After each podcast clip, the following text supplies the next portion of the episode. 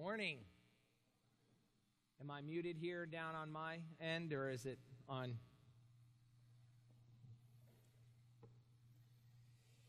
Ferline, thank you so much for filling in while Kathleen is recovering from her surgery.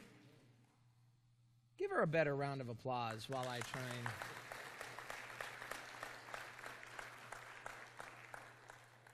Really just stalling Ferline. I can't get my iPad to connect.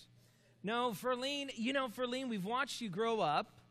And one of the wonderful things about watching people grow up in the church, like you've watched, I'm sure you've, many of you are saying the irony that he's talking about watching people grow up in the church, is that you get to see how they mature. You get to see how they grow. But here's the thing about Ferline. Do you know how long she's been serving in the choir? Ferline, where are you? Where'd you go? Ferline, how long have you been serving in the choir? Because I don't know. I just asked the church. Do you know? And they don't know. Six years. She's 17, right? 18. She was serving since she was 12. Thank you for your service. We appreciate that. Praise God.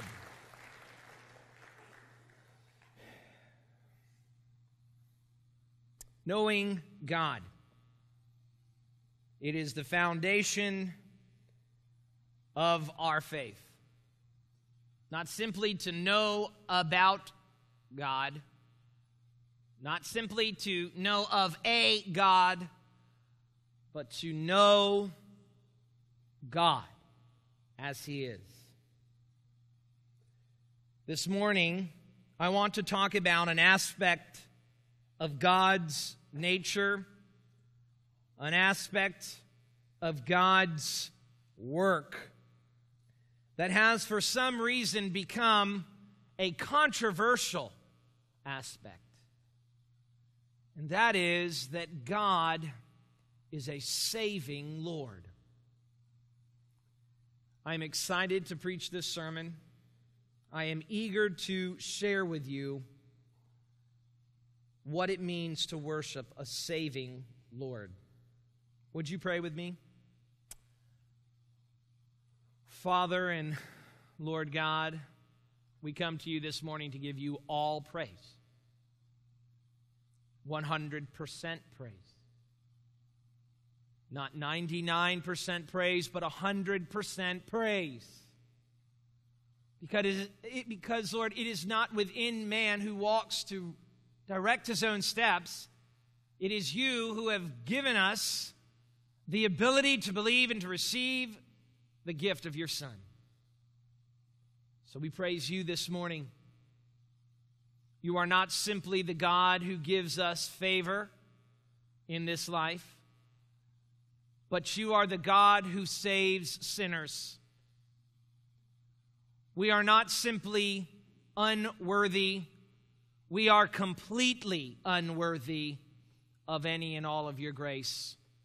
It is not simply that we have not earned your grace, it is that we have done everything to not earn, to demerit your favor. Lord, we deserve your punishment. Lord, if it weren't for you turning us from our wicked ways, we would still be walking a path to death. It is you we praise this morning and you alone.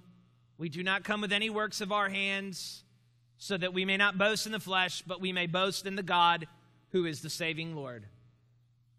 Father, we praise you this morning. Let us live our lives in light of the mercies of God, in sacrificial service to you, loving you and loving others for your glory. And we pray these things in Jesus' name. Amen. Christianity is a beautiful faith. I use the word beautiful because beautiful means not only that it is complete, but that it is orderly. It is complete, it is orderly, and it is wonderful. It is free from evil, it is free from wretchedness, it is simply a beautiful faith. And at the core of our Christian faith is this very, very basic truth. And this basic truth is simply this that God saves sinners. The reason why we come here once a week and lift up our voices singing in major keys, not in minor keys, and celebrating is because we celebrate a God who saves sinners. We don't come to celebrate ourselves. We don't come to worship ourselves or human ingenuities. We don't come to pat ourselves on the back, to stand on our feet, but to fall on our face and to worship a God who saved sinners. Who saves not just people who don't deserve it, but people who are most undeserving. The Bible tells us while we were enemies of God, that Christ died for us. It wasn't simply that Christ died for us because we were favorable to him, because we were his friends, but we were his enemies. No one can even fathom such an idea. We have a hard enough time asking ourselves, would we lay down our lives for our loved one or for a brother or for our friends? But all of us would say, we won't lay down our lives for our enemies. But the Bible tells us that Jesus Christ died for us while we were yet sinners. The word sinner doesn't mean bad person. That's not what it means. Sin is not about missing the mark, it is about offending holy God. The mark is a person. It's not a ledger, it's not a rule guide. I remember when I went to high school and when I went to middle school and elementary, there was always this chart on the wall, and it was the classroom rules no chewing gum. Don't drink, don't chew, or run with boys and girls who do. There was some kind of rhyme or acrostic to it. And we would look at that chart and say, I'm going to disobey everything on that chart. That's not what God has done for us. That's not our relationship with Him. Our relationship is one where we have severed the very relationship. There is no relationship with God apart from Jesus Christ. Sin is the offense against the holy God. It separates us. It drives a wedge, a perfect chasm, an uncrossable chasm between God and man. That we, left to our own devices, have no ability to ever reach for God. Sin is to reject God. It is not simply breaking commands, it is the rejecting the God who has given the commands. There are men and women all over the world who reject God and yet try and keep his commands.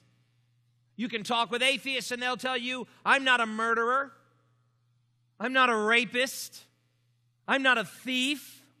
All things which God has forbidden in his covenant. Yet they reject God. The chief sin is rejecting God. But the Bible tells us that while we were yet sinners, Christ died for us. The foundational truth of the Christian faith is that God has saved you. God saves sinners. Maybe you don't sing as loudly when we sing our songs because you have not grasped that truth. That you're undeserving, completely undeserving that your debt is completely unpayable. Maybe that's why you don't sing so loudly because you don't understand just what this Christian faith is. And I'm telling you that the first step to understanding the Christian faith is agreeing and believing this truth God saves sinners. It is the gospel. Do you know the word gospel in the Greek is the word euangelion? And it simply, at its most basic uh, definition, means news. It's just news. News about what? That God saves sinners. That is what it means to believe the gospel. When Jesus departed, he gave his apostles a commission and he said, Go into the world and make disciples of all nations, baptizing them in the name of the Father and of the Son and of the Holy Spirit, and teaching them to obey all things which I command. They were to go into the world and to preach the gospel, to tell the news. In Acts chapter 1 8, Jesus said, My Holy Spirit will come upon you and you will be my witnesses. Witnesses to what? News. What is that news? God saves sinners. Around this country and around this world today, but especially in this country, sermon after sermon after sermon is going to pre- be preached this morning that has nothing to do with God saving sinners. That is not the gospel. It's going to be preached about how to make your grass greener. By the way, we don't need that preached. That rain you got this morning, gonna make your grass very, very green, especially when that sun comes out tomorrow. They're telling us how to get rich and how to have our best life now, but that's not the gospel.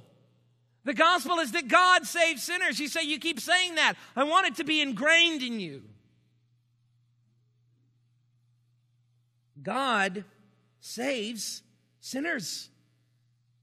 This is a doctrine that we must handle very carefully, but it is a doctrine that we cannot neglect.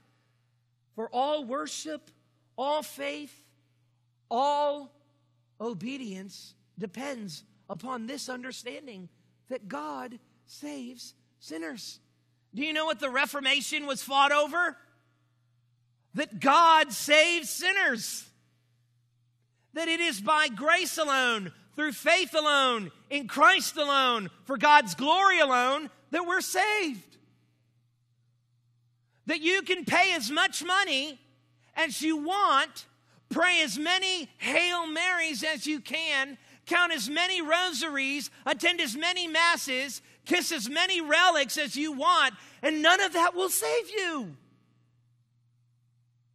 Because God saves sinners. This is a beautiful faith. This faith has come to be known as Calvinism. Someone say, I thought it was Christianity. It is. And as the late Charles Haddon Spurgeon pointed out, Calvinism is simply a nickname for the gospel. It was the right understanding that God is in 100% complete control of your salvation.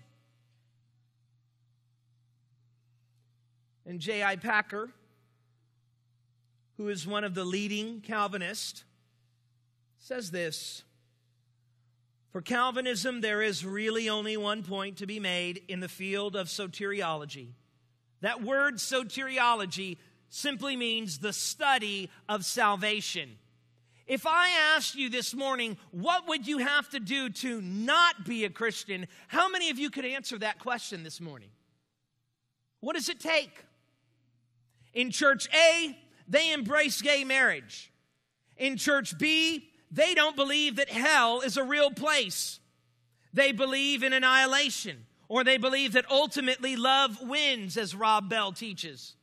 In another church, they have decided not to talk about sin because sin is unpleasant, and they leave that for other pastors to do. And to 43,500 people, they preach that you can have your best life now.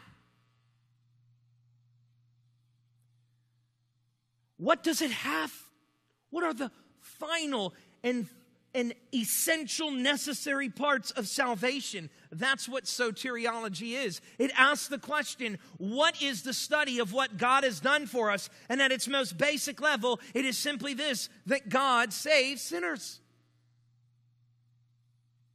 He says for Calvinism, there's really only one point to be made in the field of salvation study the point that God saves sinners. That is to say, that the triune God does everything. Not 99%, and you take that leap of faith. It is everything. First to last that is involved in bringing man from death to sin to life and glory. He plans our salvation. He achieves and communicates redemption. He calls and He keeps. He justifies. He sanctifies. He glorifies. This is the point of Calvinistic soteriology, which the quote unquote five points are concerned to establish and to argue against Arminianism in all its forms, which denies, namely, that sinners do not save themselves in any sense at all. This is what Calvinism says. We deny that sinners can save themselves in any sense at all, but affirm that salvation, first and last, whole and entire, past and present and future, is of the Lord, to whom be glory forever. Amen, says Packer. God is holy Lord, sovereign Lord, covenantal Lord, and He has revealed Himself as the saving Lord. He is not simply the Lord of heaven and earth, but the Lord of everything in heaven and on earth, including your destiny. That's what it means to be Lord. It means to be in charge. And the Bible declares a God who is in charge from first to last, to the greatest to the least, of everything, everything that you have, every good deed that you've ever done in the name of Christ and to glorify God. God has prepared in advance for you to do. Ephesians 2:10. The Bible says that we are his workmanship. That word there, workmanship, means like forming. Like the way a, a potter would form. Have you ever watched a, a person throw pottery? They, they form it, they just move their hands. And guess what that pot looks like at the end? Whatever the potter wants it to look like. And should he decide to take that pot and throw it into the flames for his glory, he can do it. Should he decide to keep it and put it into a place of prominence, he can do it. But all is to his glory and all is his prerogative. Does not the potter have the right to choose one vessel for honor and another for dishonor? Romans 9. The Bible says we are his workmanship created in Christ Jesus to live out good works, which He, God, prepared in advance for us to do. This week, I did a really good deed. I felt so good about myself. I bought a homeless guy lunch. I felt so good about myself. And God then just began to little by little by little show me all the wickedness that was there. Like the fact that when I saw the homeless man at the gas station, I was hiding behind the pump because I didn't want him to ask me for money. Because here in this ministry, we constantly have vampires. They're coming around to suck all of our money away to call us up. They don't want anything to do with Jesus Christ, but to call us up and ask for $800 to pay their rent. And then the moment we say we're not that type of institution, to call us not Christians. And so I've become jaded, unforgiving. And I saw the homeless guy and I started to duck behind the gas. I didn't want to give him any money. Add on top of that that I have a nervousness about shaking homeless people's hands. Just something about it. Maybe you're much further along than I am, but all I could think about was, am I going to get his germs? I know hygiene is not on the top of his list. I'm rotten to the core. No glory. What glory do I get? I did it because the Holy Spirit, despite my sin, reminded me of the covenant that the saving Lord has made with us that we are his workmanship, and I do not belong to myself, but he has given me freedom, complete freedom to obey him. We bought him lunch. We found out that he had had a stroke and he couldn't help how he was.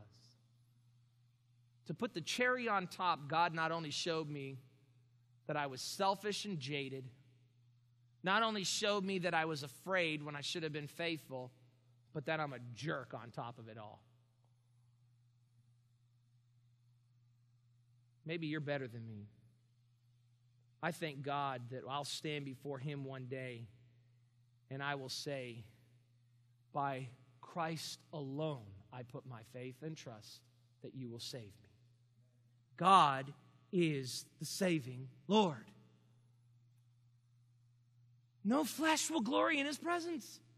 The good you think you're doing, the faith you think you're enacting all on your own, it's God. Work out your own salvation in fear and trembling. Why? For it is God who works in you both to do what? Will it and act it. If He didn't will it in my heart, if He didn't act it out, I wouldn't have done it.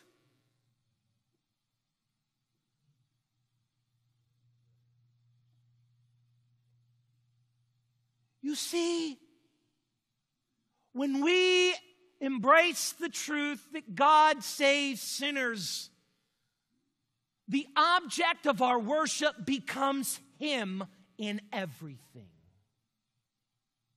Everything.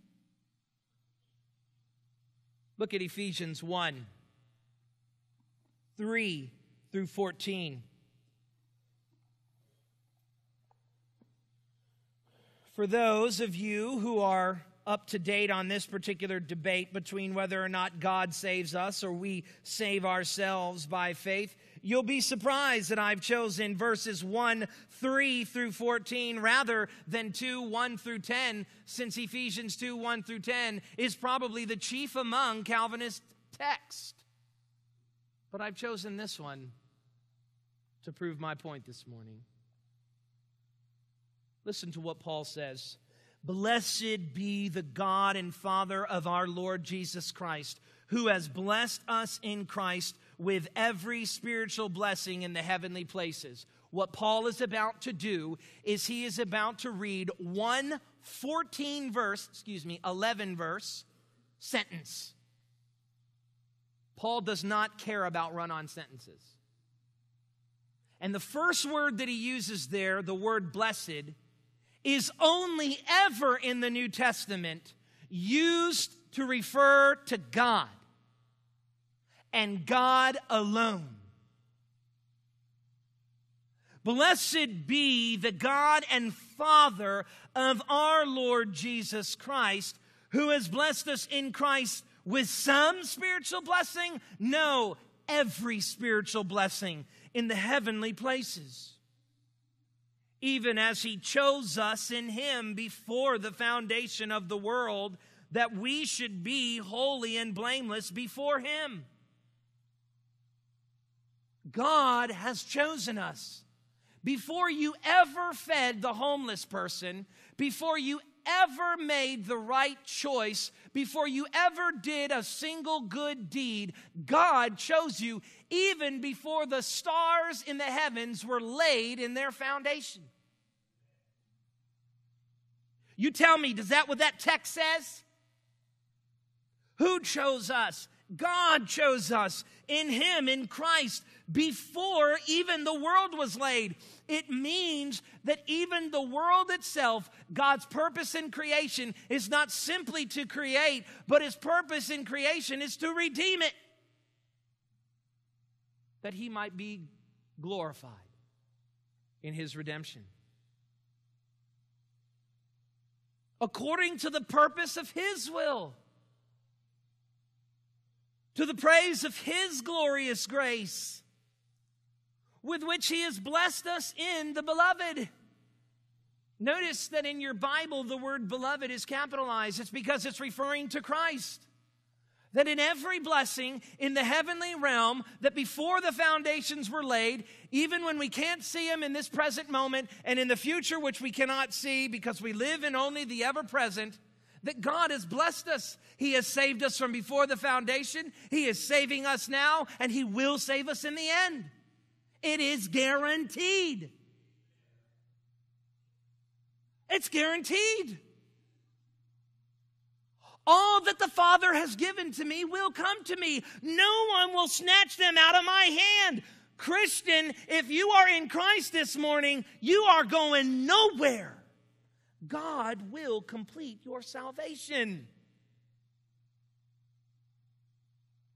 One of the most strange things I've seen in the last four years as Christians when asked the question, Are you certain that if you were to die today, you would spend eternity in heaven with Christ? That Christians are not certain of that. Why? Because you have not believed the gospel that God saves sinners. You're still living with the fear that you save yourself. God saved you while you were a sinner. He goes on. In him we have redemption through his blood, the forgiveness of our trespasses. What trespasses? The ones we've done up until this moment? No, because God is not the God of trespasses of the past, but of the trespasses of the past, of the trespasses of the present, and of the trespasses of the future. You say, Will I commit sins in the future? Yes, you will. Are they forgiven? In Christ.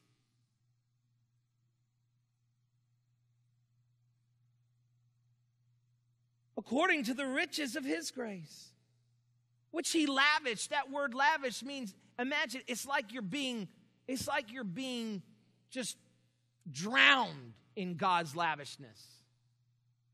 It's like you're just being, it's just being poured out on you.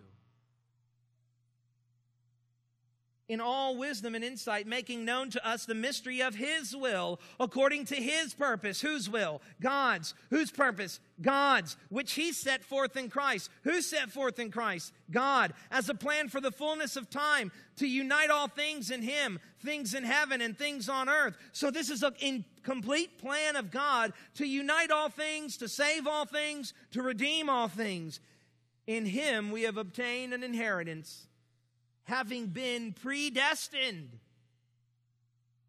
That word predestined means that God has selected your destiny before you were even born. In fact, before the wor- world itself was laid. According to what? According to the works that he would see us do in the future? No. According to the purpose of him who works all things according to the counsel of his will. God did not look into the future and see the good deed that you were going to do and say, That Bob, that Bob is a guy I can hang out with. I'll save him. No, he saves the most despicable people. Just look in the mirror. Listen, my parents, God bless them, they were the most positive people I could come home, teachers who were my teachers, I'm going to reveal this to you. I could walk home and tell my parents I got in trouble with a teacher today and tell them it was 100% my fault, and they would say, I don't believe it. You're a good boy, Andrew, and go up here and defend me. That's what they'd say. No, I don't believe it, son. You're a good boy, Andrew. I don't believe it. And my mother, I'm going to get in my Lincoln Town car. I'm going to drive up to that church. And, and my dad, Sandra, I'm telling you, they really believed it. I had them fooled. Listen to me. do not listen to your parents' moral approval of you. God says all of us have sinned and fall short of His glory. Your mama may think you're fine, but God says the wages of your sin is death.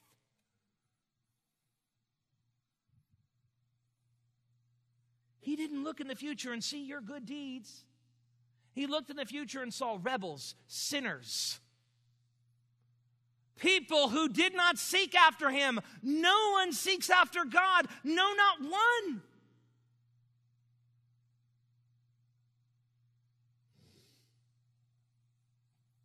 so that we were the first to hope in Christ might be the praise of his glory. In him you also, when you heard the word of truth, the gospel of your salvation, and believed in him, were sealed with the promised Holy Spirit. Interesting phrase here. Were sealed with the promised Holy Spirit. Promised for who?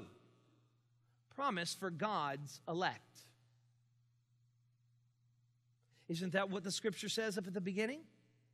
That God chose us in him? Who'd he choose? Those who he promised he would send his Holy Spirit to at a definite moment in time. And they were sealed with the promised Holy Spirit, who is the guarantee of our inheritance until we acquire possession of it. Wait a minute. I thought we were saved. But it says that we're going to acquire possession of that salvation at a later date we are already saved and have been given the Holy Spirit now as a temporary guarantee to the fulfillment of our glorification in the future. Why? All, all, at the very last phrase, to the praise of His glory. God is the saving Lord. Let me give you my summary statement of this passage. God alone is the saving Lord. Paul begins by saying, Blessed be the God and Father of our Lord Jesus Christ. Notice, no matter what side of the street you stand on on this particular debate, you cannot deny that all praise has to go to God. None to you. Blessed be the God and Father of our Lord Jesus Christ, who chose us. Why is Paul praising God? Because he chose us. Our salvation is accomplished by and through the work of the triune Godhead. It is the God and Father who chose us in Christ and has given us the guarantor, the comforter, the paraclete, the Holy Spirit to fulfill in us until the time of our true salvation is complete, of our full salvation. This is a triune work. The Father elects, the Son redeems his elect, and the Spirit seals the elect. It originates before the foundation of the world. It is accomplished in time and space, and it is promised and will be accomplished in the future. Furthermore, the reality of our salvation is already and not yet. God's blessings, says the passage, verse 5, have been lavished upon us in heavenly places once and for all. That is, before God, your account is settled in Christ. Settled once and for all. Do you know that Catholic theology teaches you can lose your salvation? Do you know that many Baptist churches teach that you can lose your salvation? But the Bible tells us that our account has been settled where? In the heavenly places, in the heavenly courtroom, but before the Almighty Judge, the one who judges all sins. It's been settled. Once and for all. Through the one work on the cross of Christ Jesus, our Lord. Yet, while these blessings are already real and available to us, they will not yet be attained until the fullness of time where God will unite all things to Christ.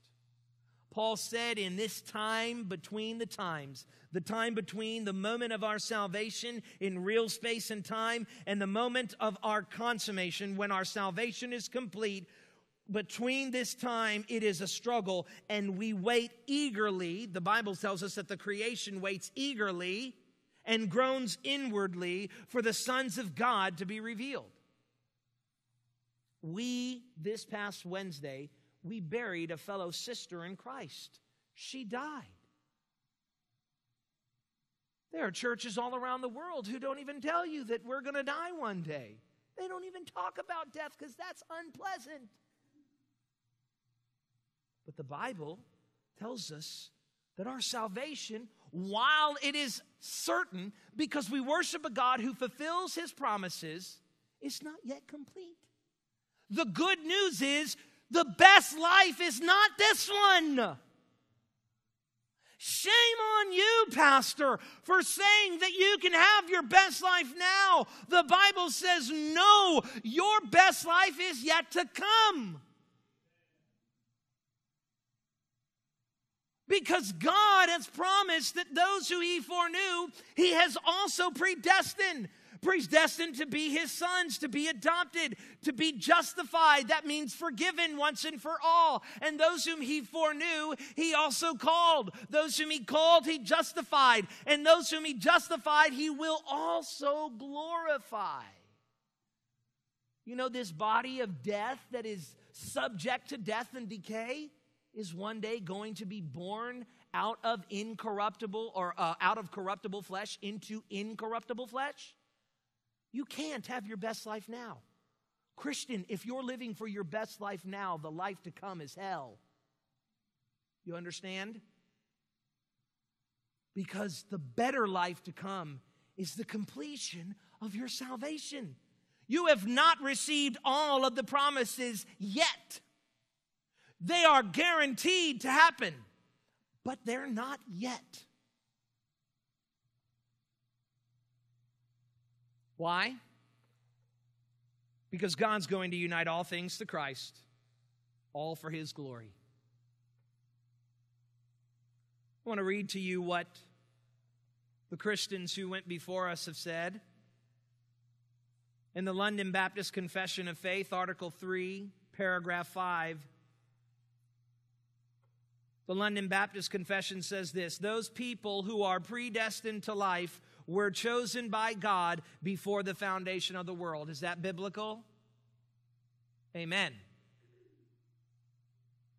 According to his eternal and unchangeable purpose and the secret counsel and good pleasure of his will. Is that not what we just read? He chose them in Christ for eternal glory purely as a result of his free grace and love. Did you read at any point in there where God looked into the future and saw that you would be a good person and you would choose him if the circumstances were favorable? No. He simply chose you because he wanted to. Without anything else about them serving as a condition or cause moving him to do so. The doctrine of the high mystery of predestination is to be handled with special prudence and care. Why? Listen to this. Why? The reason why is so that in heeding the will of God revealed in His Word and obeying Him, we may be assured. Too many of you are living today with doubt that you're saved. I want you to leave this morning with the confidence that should someone ever ask you the question again, do you know that if you were to die today, you would spend eternity in heaven with Christ? That you answer that with a firm yes. No more doubt. John, in his first epistle, tells us throughout the epistle, we can know we are saved. You do not have to live in doubt and fear, but you can begin to worship God Paul talked about rejoicing in the Lord. Where has our rejoicing gone? It's gone right out the window with the doctrine of a saving Lord. But when we embrace a saving Lord, we worship God. He says here, we may be assured of their eternal election by certainty of their effectual calling. In this way, the doctrine will give reasons for praise, for reverence and admiration of God, as well as humility, diligence, and rich comfort to all who sincerely obey the gospel. Well, how do we sincerely obey the gospel?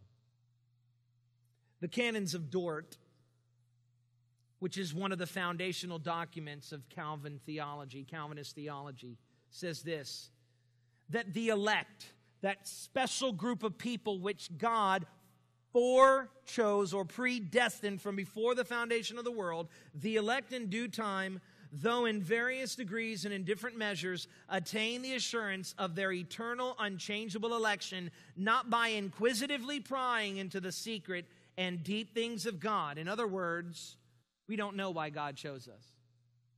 Don't waste another moment of your life asking, Why did God choose me? Don't waste another moment. It is a waste. You'll never answer the question. God chose, I'm going to give you the answer and go on about your life. God chose you because He wanted to. What did the scripture say this morning? According to whose will? His. Did He tell you what it was? Nope. You know, God doesn't choose you because you're white. Some people teach that. You know, God doesn't choose you because you're black. Some people teach that. God's not on your side because you're poor. God's not on your side because you're rich. God doesn't love you more because you're a man, and He doesn't love you any less because you're a woman. God chose you because He wanted to choose you. That's the answer. Leave it there and begin to obey and praise Him. It is a wicked theology that tells us that God is on the side of any particular people. He is not on the side of the poor and the oppressed any more than he's on the side of the rich. Because he, what does he tell us to do? He begs us to buy from him gold refined in fire. We are rich in so many ways in America, in America, and impoverished in our theology. Yesterday, I have a sin to confess. Um, my wife, the woman that God gave me, led me into this sin. I got up and we had on the royal wedding and I watched a little bit of it. And they sang, I don't remember what the hymn was they sang. Who wants to confess their sin? Does anybody remember the hymn that they were singing? What? Wow, wow. Mm-hmm. Good thing salvation's by grace. What was it? What was the hymn? Okay. Sounded, I don't know. Anyway, I just I heard the beautiful voices singing and I saw the beautiful cathedral and I, I saw it. It was so beautiful. And I thought to myself, they're so rich. But the Bible says they are poor in spirit if they don't believe what they're saying. They're poor in their in the spiritual realm if they don't believe the very things they're singing. Do you believe what you're singing this morning? Do you believe what I'm preaching this morning about God saving you? Well, if so, it ought to deepen your affections. Let me not belabor the point. The canon says this by observing in themselves with a spiritual joy and holy pleasure the infallible fruits of election pointed out in the Word of God, such as true faith in Christ is a filial fear, a godly sorrow for sin, a hungering and thirsting after righteousness. In other words, this doctrine is not a dead doctrine, it is a doctrine that produces fruit. Until you confess that God has done 100% in your life, you can never serve Him truly. Look at what, I love this, what it says. What does this produce? A true faith in Christ. Let's look at what this means. What is true faith in Christ? Number one, it means it is correctly understood. Why did Jesus come to die? So that you didn't have to die instead of him. If you can accomplish salvation by your works, then there's no point to Christ dying. He just died. He's not significant. Guess what? He's like everybody else. Everybody else died. But Christ died on your behalf.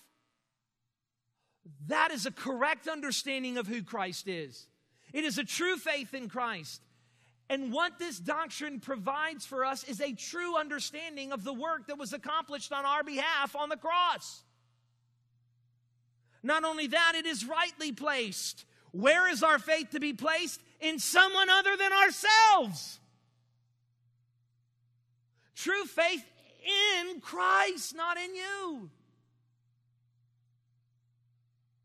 But not only that, it is uniquely in Christ. It is not simply an understand the correct understanding, but it must be placed in another, and that other person is only one, uniquely one, true God of God, true man of man, Jesus Christ. No one else can save you. Filial fear. This doctrine produces in us a filial fear. What does that mean? It means that we are adopted sons and daughters. We are not begotten. I hear people tell me this all the time. We're all God's children. No, we are not. Listen to me. Let me say this again because I know how popular this false teaching is. We are not all God's children. Let me say it again a third time. We are not all God's children. You know what Jesus said about the Pharisees? You are of your father, the devil.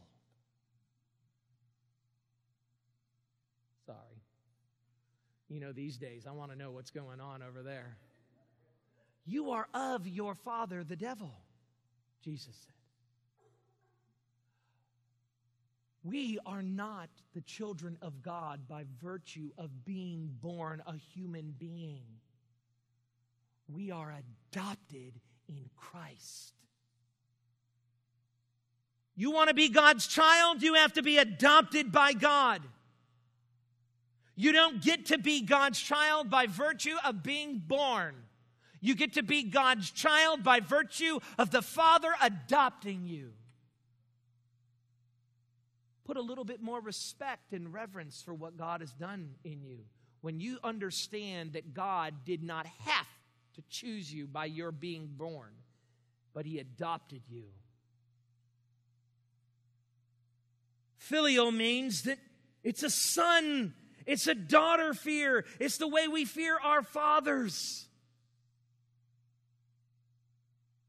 You know, I'm afraid of my father. My father had uh, two strokes and a heart attack. I'm still afraid of him. I still think he could kick my butt. Is that, is that appropriate to say in church? I don't know. I, sorry. Kick my hiney.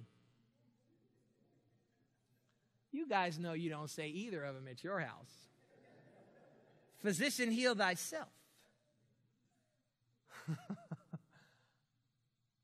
I don't know what it is. I still have this reverence for him. We were at a, uh, after he had his heart attack, we were there a couple months later, and uh, he was in a wheelchair. And we went to the zoo. He was fighting. I'm not going to any zoo. And Stephanie's like, Papa, you're going to the zoo. And I'm like, shut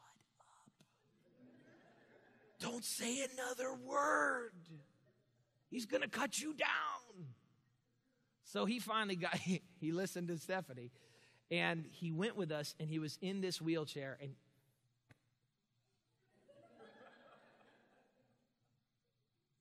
you know him, you can see him. Uh huh. Yeah, son, I've seen the tiger before. When are we going home? We've been here for at least five minutes. So I'm pushing him, and I dumped him out of the wheelchair on accident, and he fell over. I couldn't breathe. He just rolled like a like a like it was just dead weight, just poof. and he just laid there. And I felt so bad and I was afraid. So we quickly picked him up and we put him back in the we put him back in the in the uh, chair. And all I could think about was not only did I like, is he to do something? Is he to like take a swing at me or something? But I'm thinking, oh my gosh, I've dishonored my father. I've dishonored him. I've never seen my father fall. My father's strong. He never cried in front of me. He was a man, and I've never seen him so weak.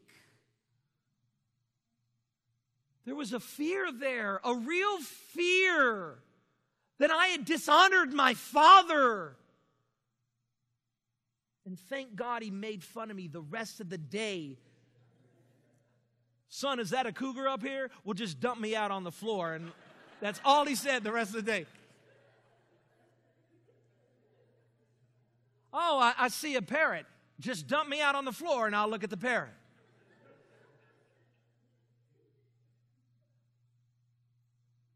It's not that I'm not afraid of my dad like I'm afraid of that guy who was jiggling on that door just a second ago.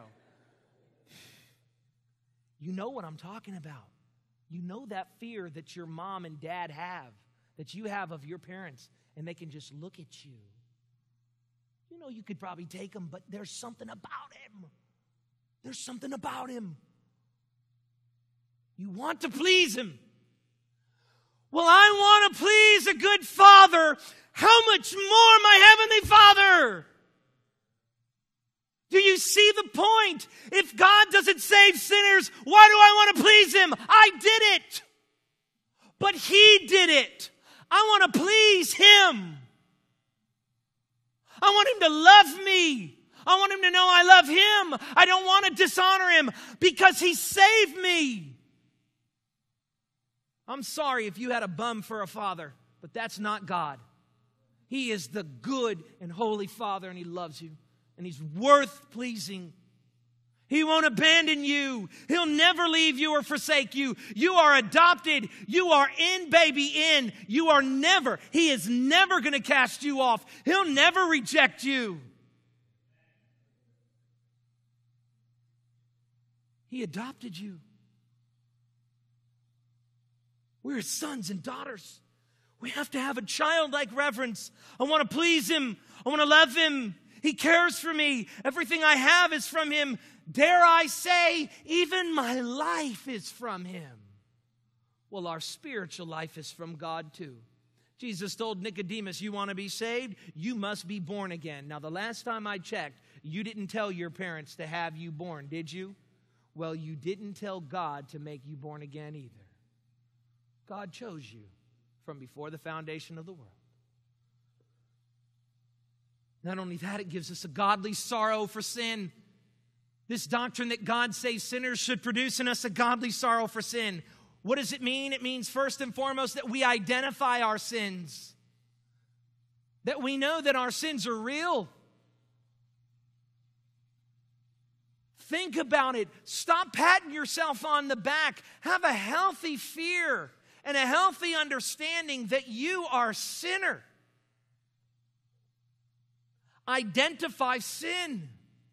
But not only that, see your sin as God sees it. How does the Bible describe your sins? All right, let me give you a better way. Here's how the Bible describes your righteousness.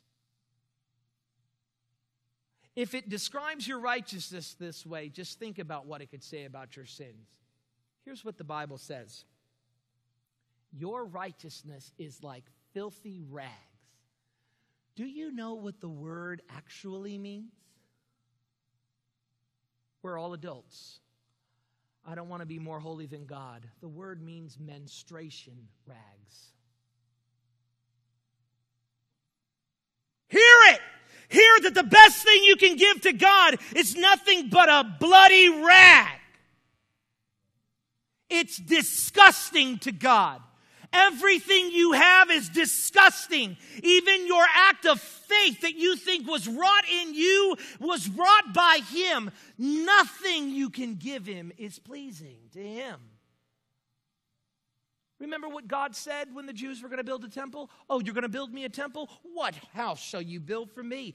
The universe that says the heavens is my throne and the earth is my footstool. And you're going to give God something? You will give him nothing. Your righteousness is like filthy rags, not just dirty, but demonstrably disgusting.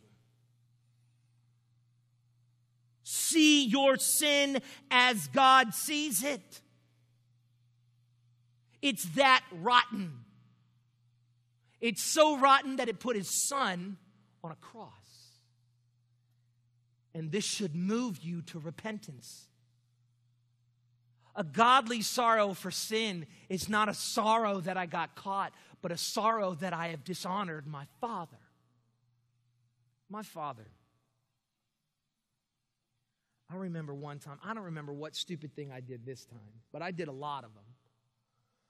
And I remember one time, you know, he had this voice. He sounded like God when he talked. Andrew! And there was just like, I, I, it's like I could hear thunder quaking in the house when he would say it. And, you know, we used to do, uh, we, we did spankings in our house. Can't call HRS now. He'd, and we'd do it corporally. We'd, I'd have to bend over and, you know, we'd, now, son, this is going to hurt you a lot more than it hurts me. That's what he would say. Did you hear that? It's going to hurt you more than it hurts me. One day he, he reared back to spank me and he hit the wall and he said, Get around on the other side. I can't get a good swing.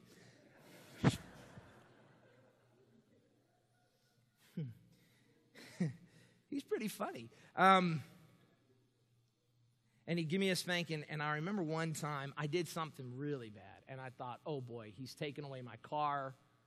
Uh, I don't know what he's going to do. He's going to punch me or something like that. He never hit me. But I, I didn't know what he was going to do. And I went downstairs. He had, we had this little study. He had this little study. And he'd sit there and he'd always have a pen cap in his mouth and a pen. And he'd be writing. And he said to me this one time, he knew that I had done it. He put the pen cap back on the pen and he never looked at me and he said, I'm disappointed in you. That was it. I didn't get grounded. I got in my car. He didn't take it away. But I disappointed my father. The man who loved me and I never could do any wrong in his eyes, I disappointed him. He didn't have to pull out a paddle. Is it enough this morning for God to look at you and say, I'm disappointed? You're not glorifying me. There are some of you this morning who sit in these very pews who have not repented of God, and God is telling you, I'm disappointed in you. You've fallen short.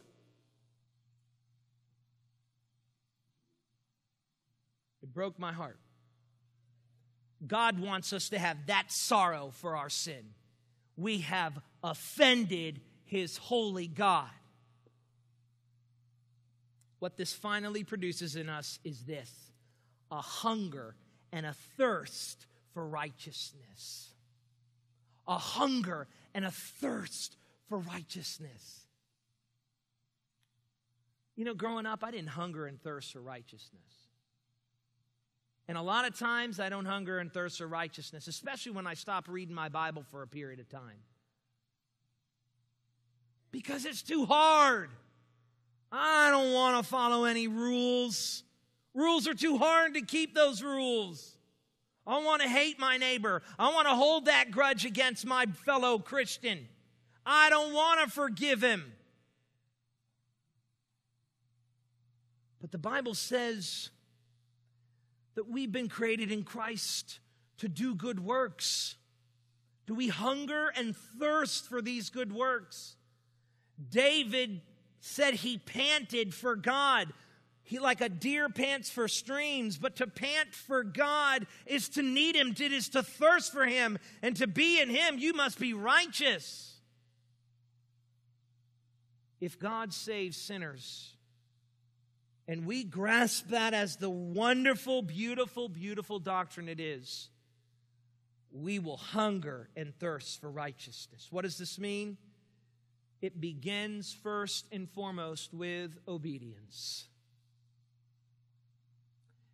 You know, when I fed that homeless fellow earlier in the week, it started with fear, it started in sin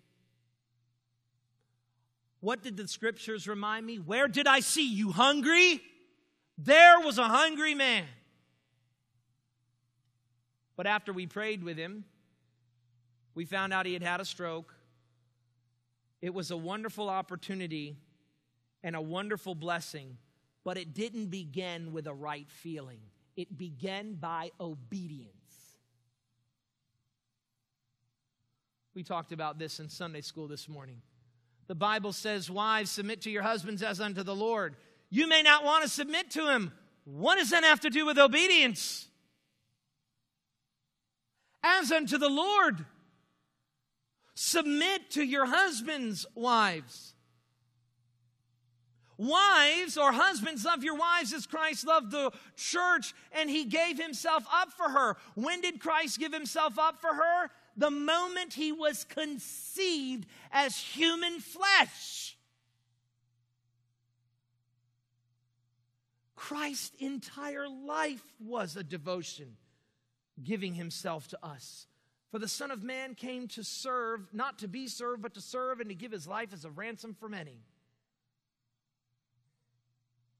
Yes, your wife nags a lot.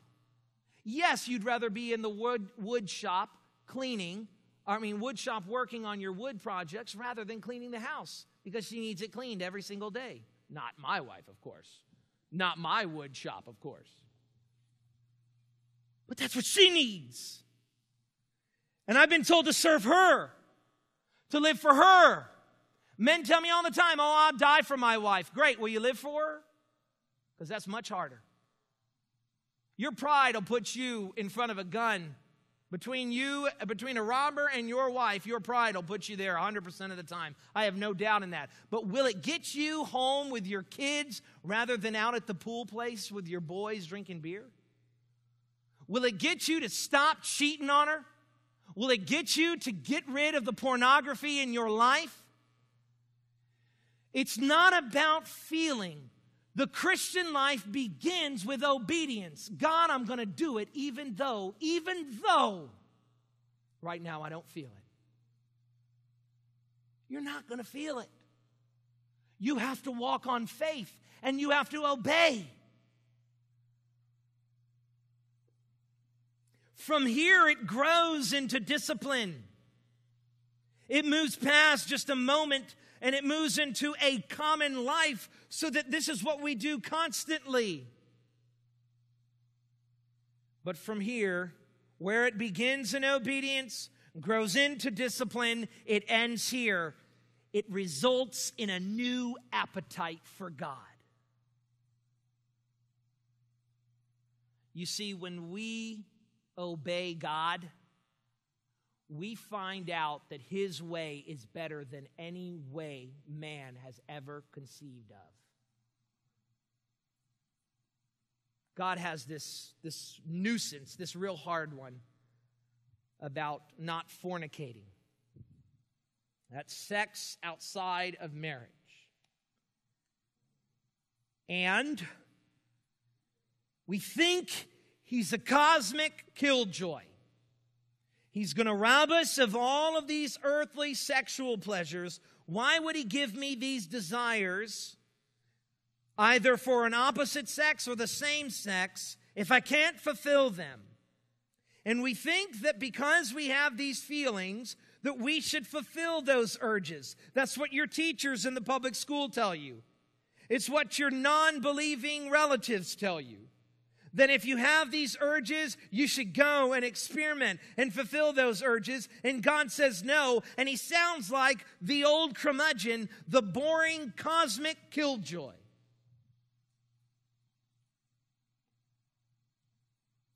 Satan never shows you the results of your sin, he only shows you the pleasures and never shows you what you're going to have in the end. He doesn't show you the AIDS, the unwanted pregnancies. He doesn't show you the broken families. He doesn't show you the kids who join gangs and form gangs because their daddies aren't at home, because it was only ever a one night stand, and because he was too dumb and lazy to stop off at CVS. He decided that he would be rogue and play a game with God, and God will not be mocked. And now that child who has no father is now joined a gang, has become a menace to society. But you know what else he doesn't show you? The beautiful relationship that you form with your wife that goes beyond sex. When you stand there with your parents and you hold his hand, your father's hand, as he lays there dead, and your wife stands there holding your hand. He doesn't show you the beauty of children who love to see mommy and daddy loving each other. He doesn't show you the beauty of a faithful woman who loved her husband to the day she died, to the day he died, and what that meant in the children who stood at this very pulpit and praised the Lord Jesus Christ because of the faith of their grandmother and the faithful marriage that now they carry on.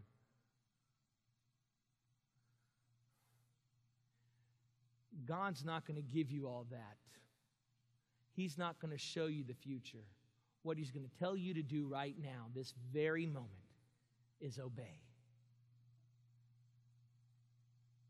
God is the saving Lord. He is worthy to be praised.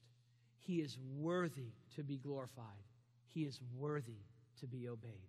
Let's pray.